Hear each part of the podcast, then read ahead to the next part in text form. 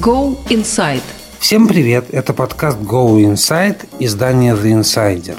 Меня зовут Борис Грозовский, я обозреватель, автор телеграм-канала Events and Texts. И сегодня вместе с политологом, журналистом, преподавателем Свободного университета, автором книги «Парк крымского периода» Сергеем Медведевым мы подведем итоги сложного 2020 года.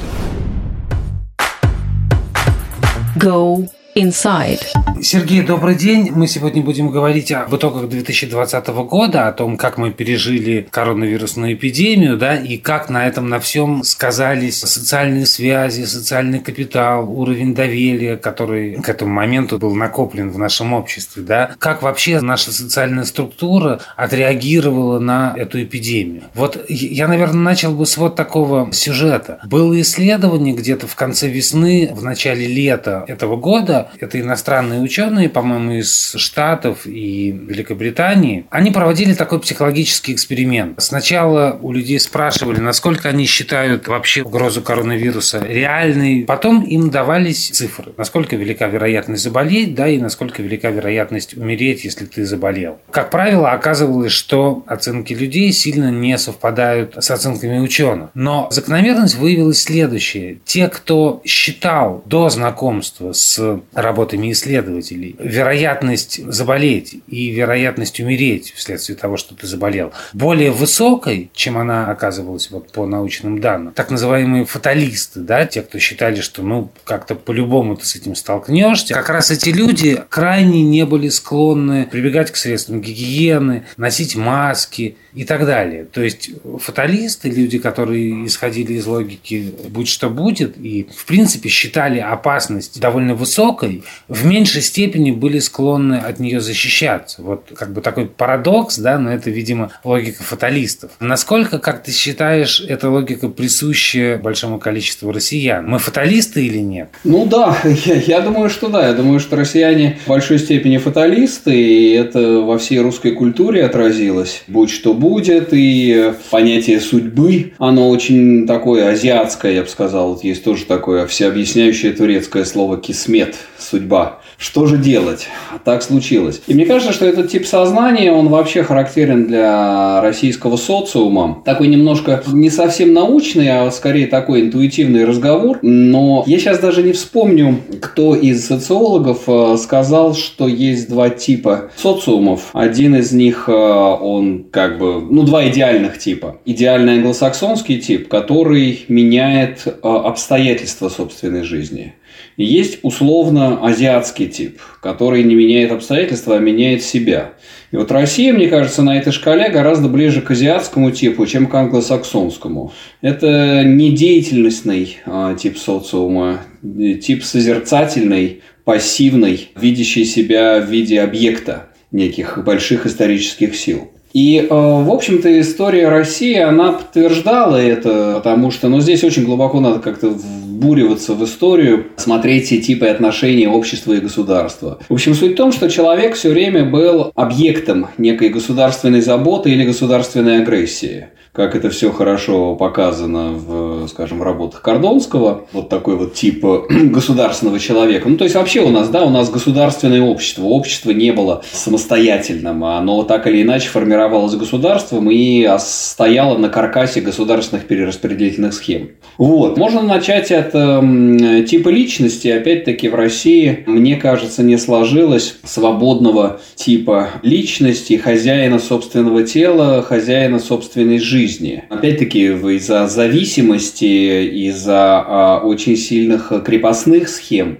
При этом крепостные схемы распространялись не только на крепостных, да, не только на рабов. Они, в общем-то, распространялись на все слои общества, включая даже высшие, да, и высших силовиков, и высшее дворянство. Особенно со времен реформы Ивана Грозного, который заменил вотчинное землевладение таким служивым дворянством, люди были обязаны своей собственностью и самим животом своим государю, государству. Тип раздачи, да, государственная раздача титулов, земель, крестьян. И в этом смысле даже люди высшего сословия, они так или иначе являются игрушками в руках государства. И это тоже зафиксировано вот в такой вот фатализме. Вот я цитировал тут недавно в одной колонке, Лотман об этом писал, когда исследовал жизнь русского дворянства XIX века, о роли дуэли и о роли карточной игры. Ведь э, в сопоставимых социумах, э, там, европейских, э, ну, может быть, отчасти в латиноамериканских то же самое наблюдается, где похожий тип отношения а, общества и государства. Вот, вот это вот постоянное испытание судьбы, постоянное ввязывание в дуэли, постоянно поставить все на карту, свойственно русскому дворянству. Оно проявляется постоянно. Очень много примеров и в русской литературе этого. И вот, это мое такое длинное объяснение того, почему, мне кажется, фатализм э, очень свойственен русскому человеку, и в случае с коронавирусом он очень хорошо проявился. Вот именно это отношение «все переболеем, никуда не деться, будь что будет, кому суждено умереть, умрет». Как бы это очень пассивный, недеятельностный тип отношения к внешней среде, к внешней угрозе, к вирусу. И это, мне кажется, находит очень много исторических э, параллелей в русской истории. Так что здесь сыграл такой национальный стереотип. Как это сказалось в 2020 году? В чем это проявилось? Россияне очень халатно относятся к мерам э, санитарно-эпидемиологическим,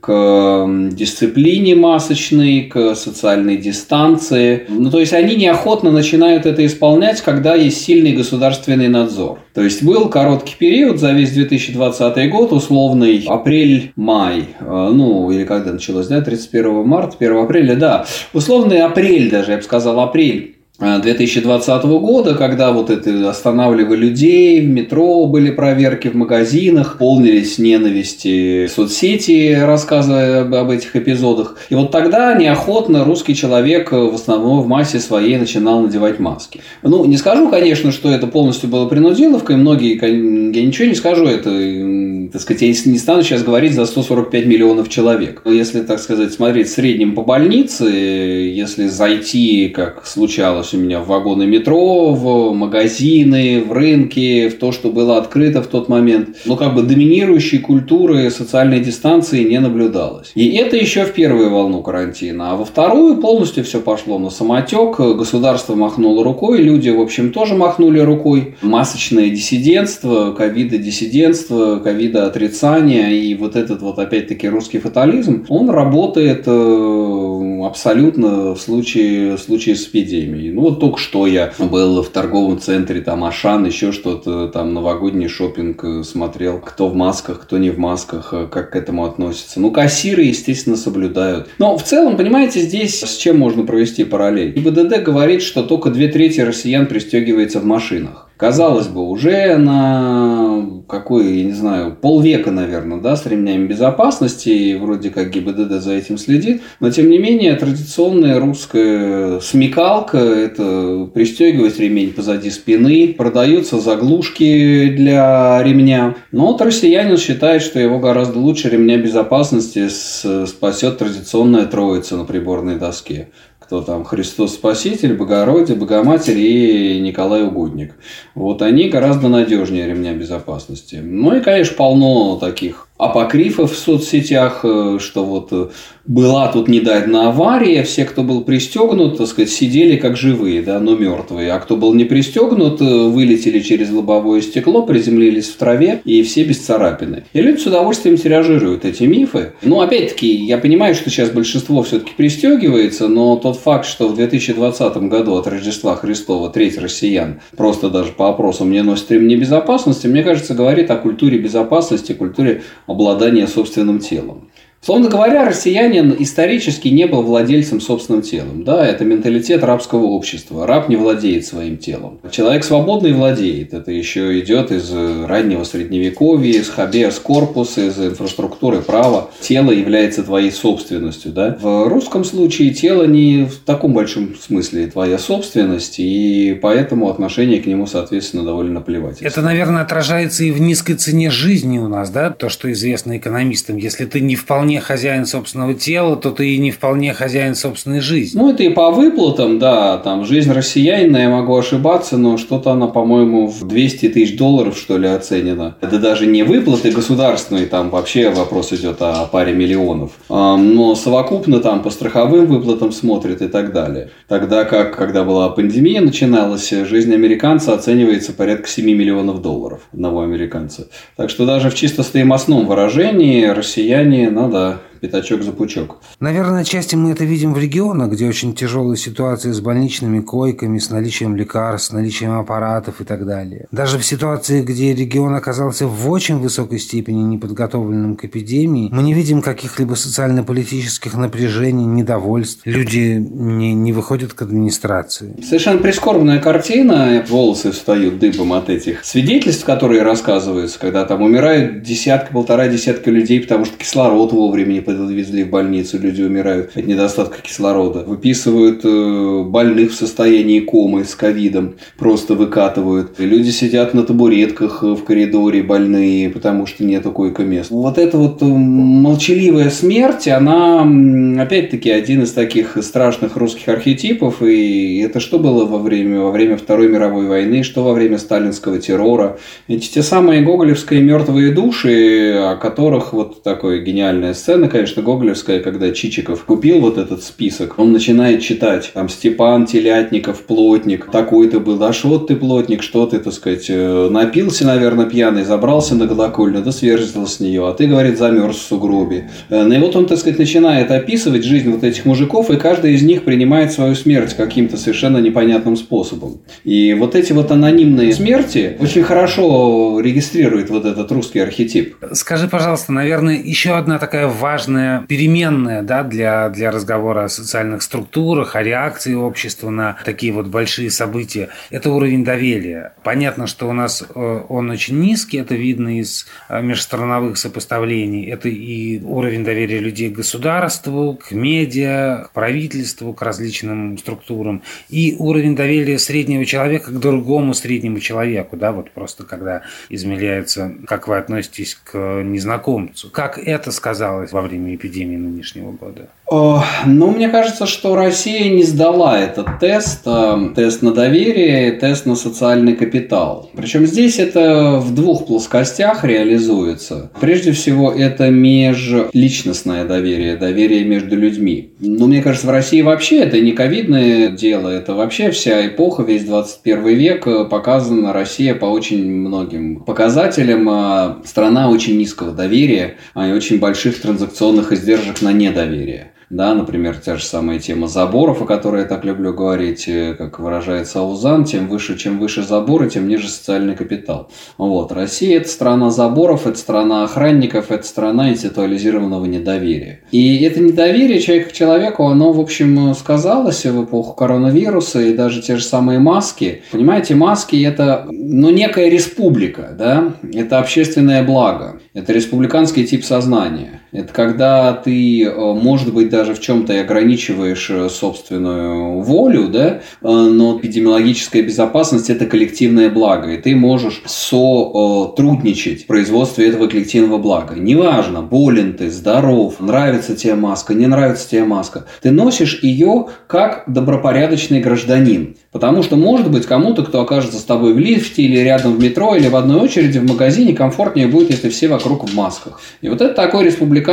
тип сознания, основанный на доверии большом. Россия полностью провалила этот тест, и ну, много стран, не одна Россия в этом. Мы видим большие антимасочные бунты, они по всему миру прокатились. Я думаю, что в этом отношении, так сказать, на другой шкале спектра находится, конечно, восточноазиатские общества, вообще с очень сильным коллективистским духом да, как это дисциплинировано. Корейцы, китайцы, японцы носят маски и, так сказать, соблюдают социальную дистанцию. В Токио мы всегда помним там таксисты в белых перчатках, водители общественного транспорта. Вот, Россия в этом отношении, мне кажется, не очень хорошо себя показала. Опять-таки, русские вообще недисциплинированные люди, россияне, малодисциплинированные люди. Особенно, когда появляется какой-то такой государственный запрет, то вот некая гражданская, в кавычках, доблесть – это преодолеть этот запрет и тем самым показать свой, так сказать, волюнтаризм. Это с одной стороны, это одна плоскость проблемы. Вторая плоскость – это доверие человека к государству. Государству, доверие человека к институтам. Вот то, что, то, то, что я говорил, если какие-то институты говорят, что надо носить маски,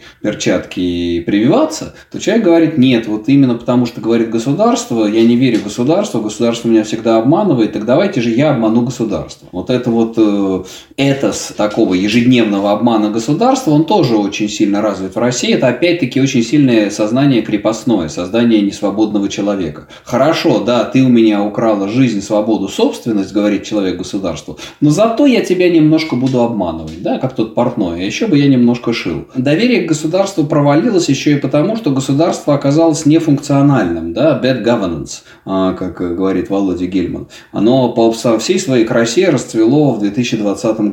Не только в том, что не хватило больниц, не в том, что люди могли там, я не знаю, по 72 часа ждать скорой помощи, и она в итоге не приезжала. Не то, что в больнице них не хватило койко-места кислорода, а то, что, так скажем, государственные институты повседневности оказались дисфункциональны перед лицом эпидемии. Школы. Школы практически полностью провалили проект удаленного образования. Учителя оказались не готовы, технические средства оказались не готовы, так что в каких-то случаях школы просто махнули рукой на запреты. И вот недавно, тут я читал буквально пару дней назад, в Якутии под суд отдают директора школы, потому что там умерли все педагоги от ковида. Вот, э, им всем было порядка 65 лет, вот, и они все умерли, потому что они не смогли проводить дистанционное образование, а они стали проводить образование образования в школе, они все заразились. Вот, директор пошел под суд. Вот идеальный совершенно, ужасный совершенно, да, я всячески соболезную этим людям и всему то, что тому, что там произошло, но это опять-таки институциональная проблема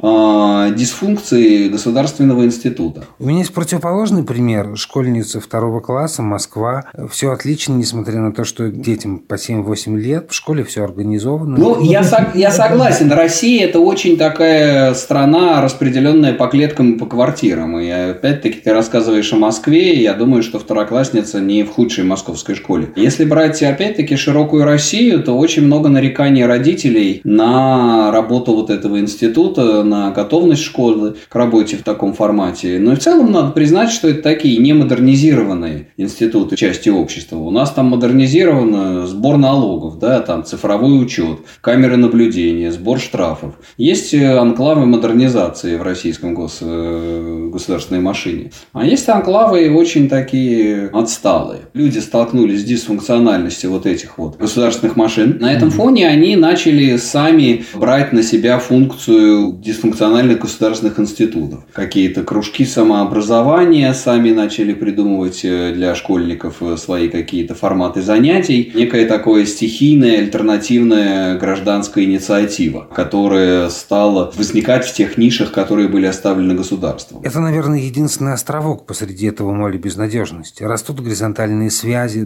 то, что мы видели весной и в начале лет. Выросла сервисная экономика, все эти способы доставки товаров, онлайн-сервисы и так далее. Но, правда, дальше мы проседаем в момент, когда оказывается, что, э, допустим, некому прийти к человеку, которому 65, 70, 80 лет, и научить его этими сервисами пользоваться. Но инфраструктура-то есть. Человек думает позитивно, да, и хочется думать, что вот она, новая жизнь жизнь проросла. Но у меня нету какого-то социологического инструментария, чтобы сказать, насколько широко масштабируемы были эти истории. Такое низовое гражданское общество, которое помогло нам справиться с ковидом. Потому что другие истории, о которых ты говоришь, это же абсолютно рыночные. Ну, деливери проросли, ну, каршеринг пророс, всевозможные службы доставки. Это рыночные абсолютно истории, просто, да, очень гибкий рынок вот этот вот низовой доставки в Москве, опять же, который очень хорошо поднялся и пророс в это время. А вот насколько именно не в нерыночной сфере, да, а в третьем секторе, насколько люди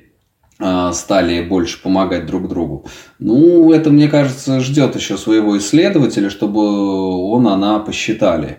А, объем вот этих вот нерыночных услуг, э, оказанных во время пандемии. Скажи, пожалуйста, насколько ты полагаешь, что вот эпидемия, как такое большое событие, которое касается всех, которое изменило жизнь буквально каждой семьи, способствовало либо сглаживанию, либо наоборот увеличению тех расколов, которые в обществе есть, да, расколы между бедными и богатыми, между столицей и регионами, межпоколенческие расколы и так далее, и так далее. Как вот это сработало? Усугубило здесь, э, двух мнений быть не может, все, что ты назвал. Москва более-менее справляющаяся и абсолютно отчаянно тонущие. Другие регионы, даже Петербург уже не справляется. Старые, молодые, то же самое. Молодежь несет ковид в массы, болеют легко. Масса свидетельств о том, как люди знают, что они больны, но пересидел 2-3 дня дома с температурой и дальше пошел в жизнь снова. На работу, в магазин. А как жить-то надо? То есть вот это вот добровольной самоизоляции двухнедельной многие не выдерживали, так скажем. Масса примеров того, как э, уже даже на пике пандемии в конце 2020 года, в декабре, в конце ноября, в декабре концерты, на которые, да, в Петербурге концерты на Ледовом дворце и так далее, на которые сходилось по 6-7 тысяч человек, молодых человек, э, так сказать, в танцевальном портере плечом к плечу стояли. И затем опять-таки эти же молодые люди поехали в общественном транспорте, пришли домой к своим престарелым родственникам.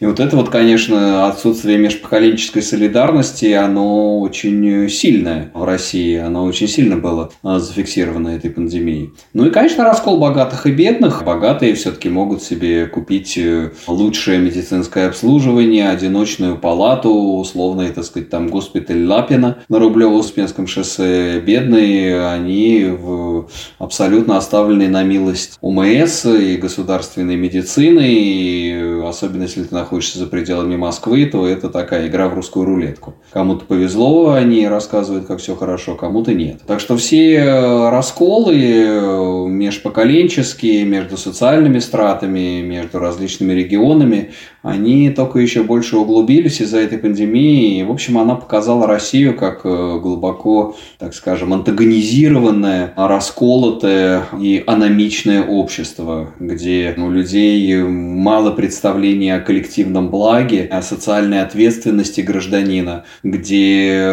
обычно человек полностью полагается на волю государства, но если государство уходит, то все, человек просто полагается на волю судьбы и занимается стратегией собственного выживания.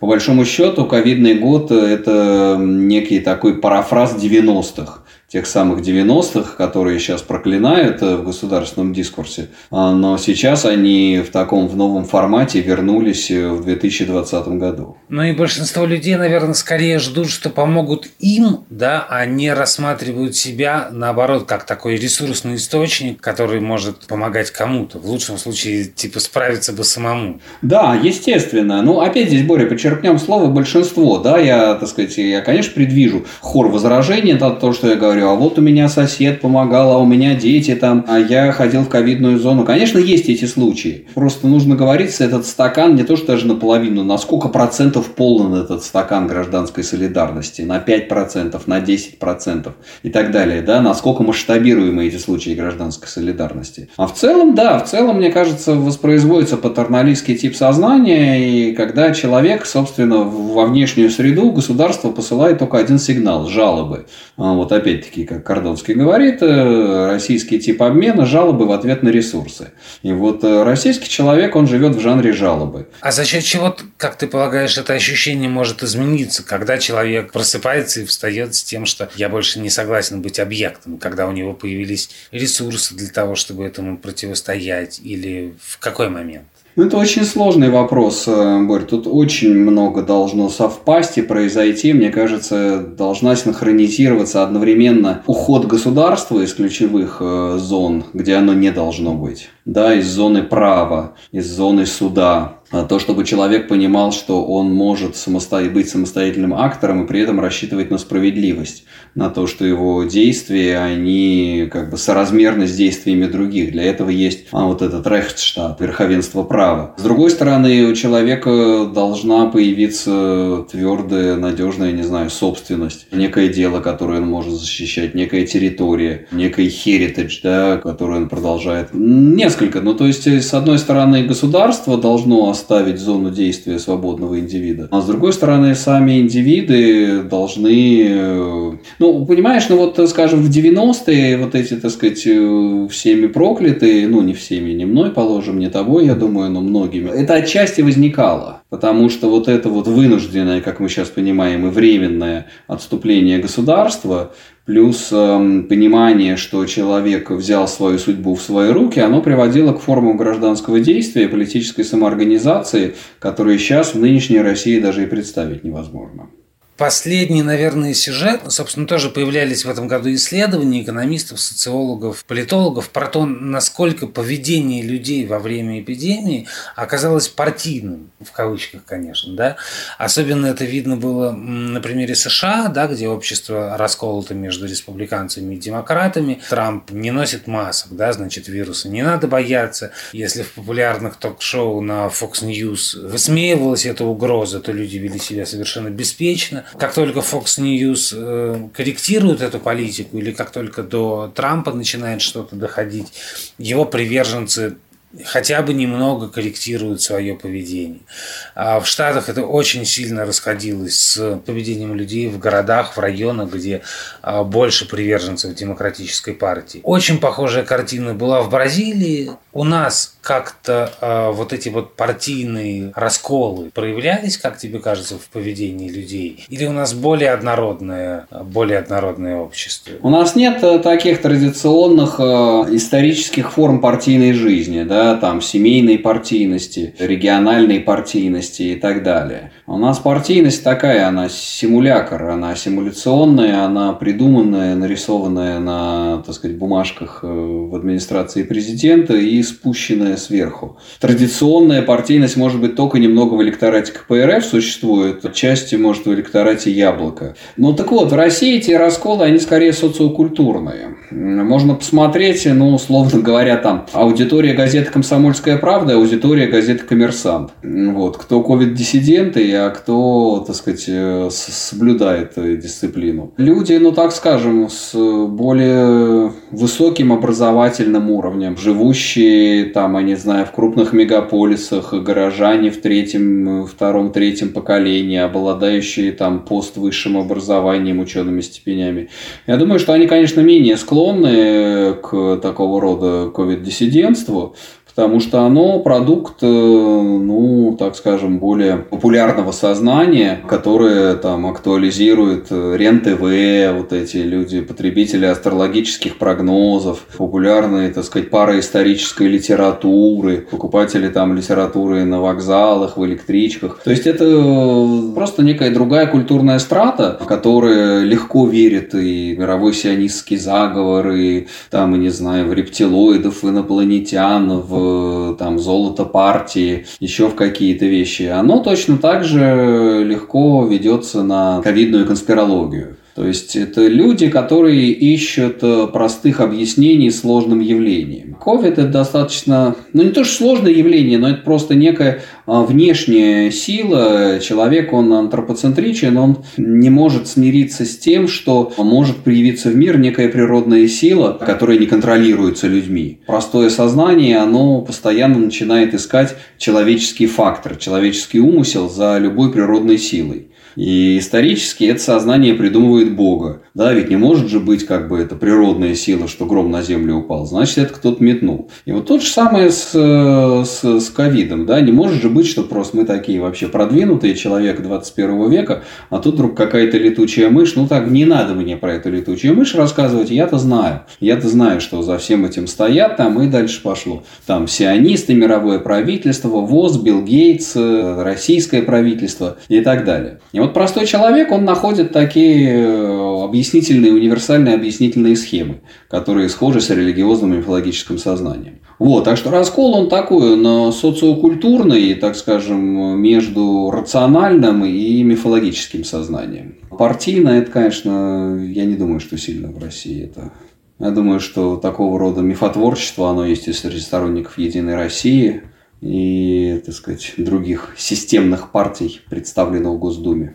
Спасибо, Сергей. Это был очень интересный разговор. Вы слушали подкаст Go Inside, издание The Insider. И я Борис Грозовский. До свидания, до встречи.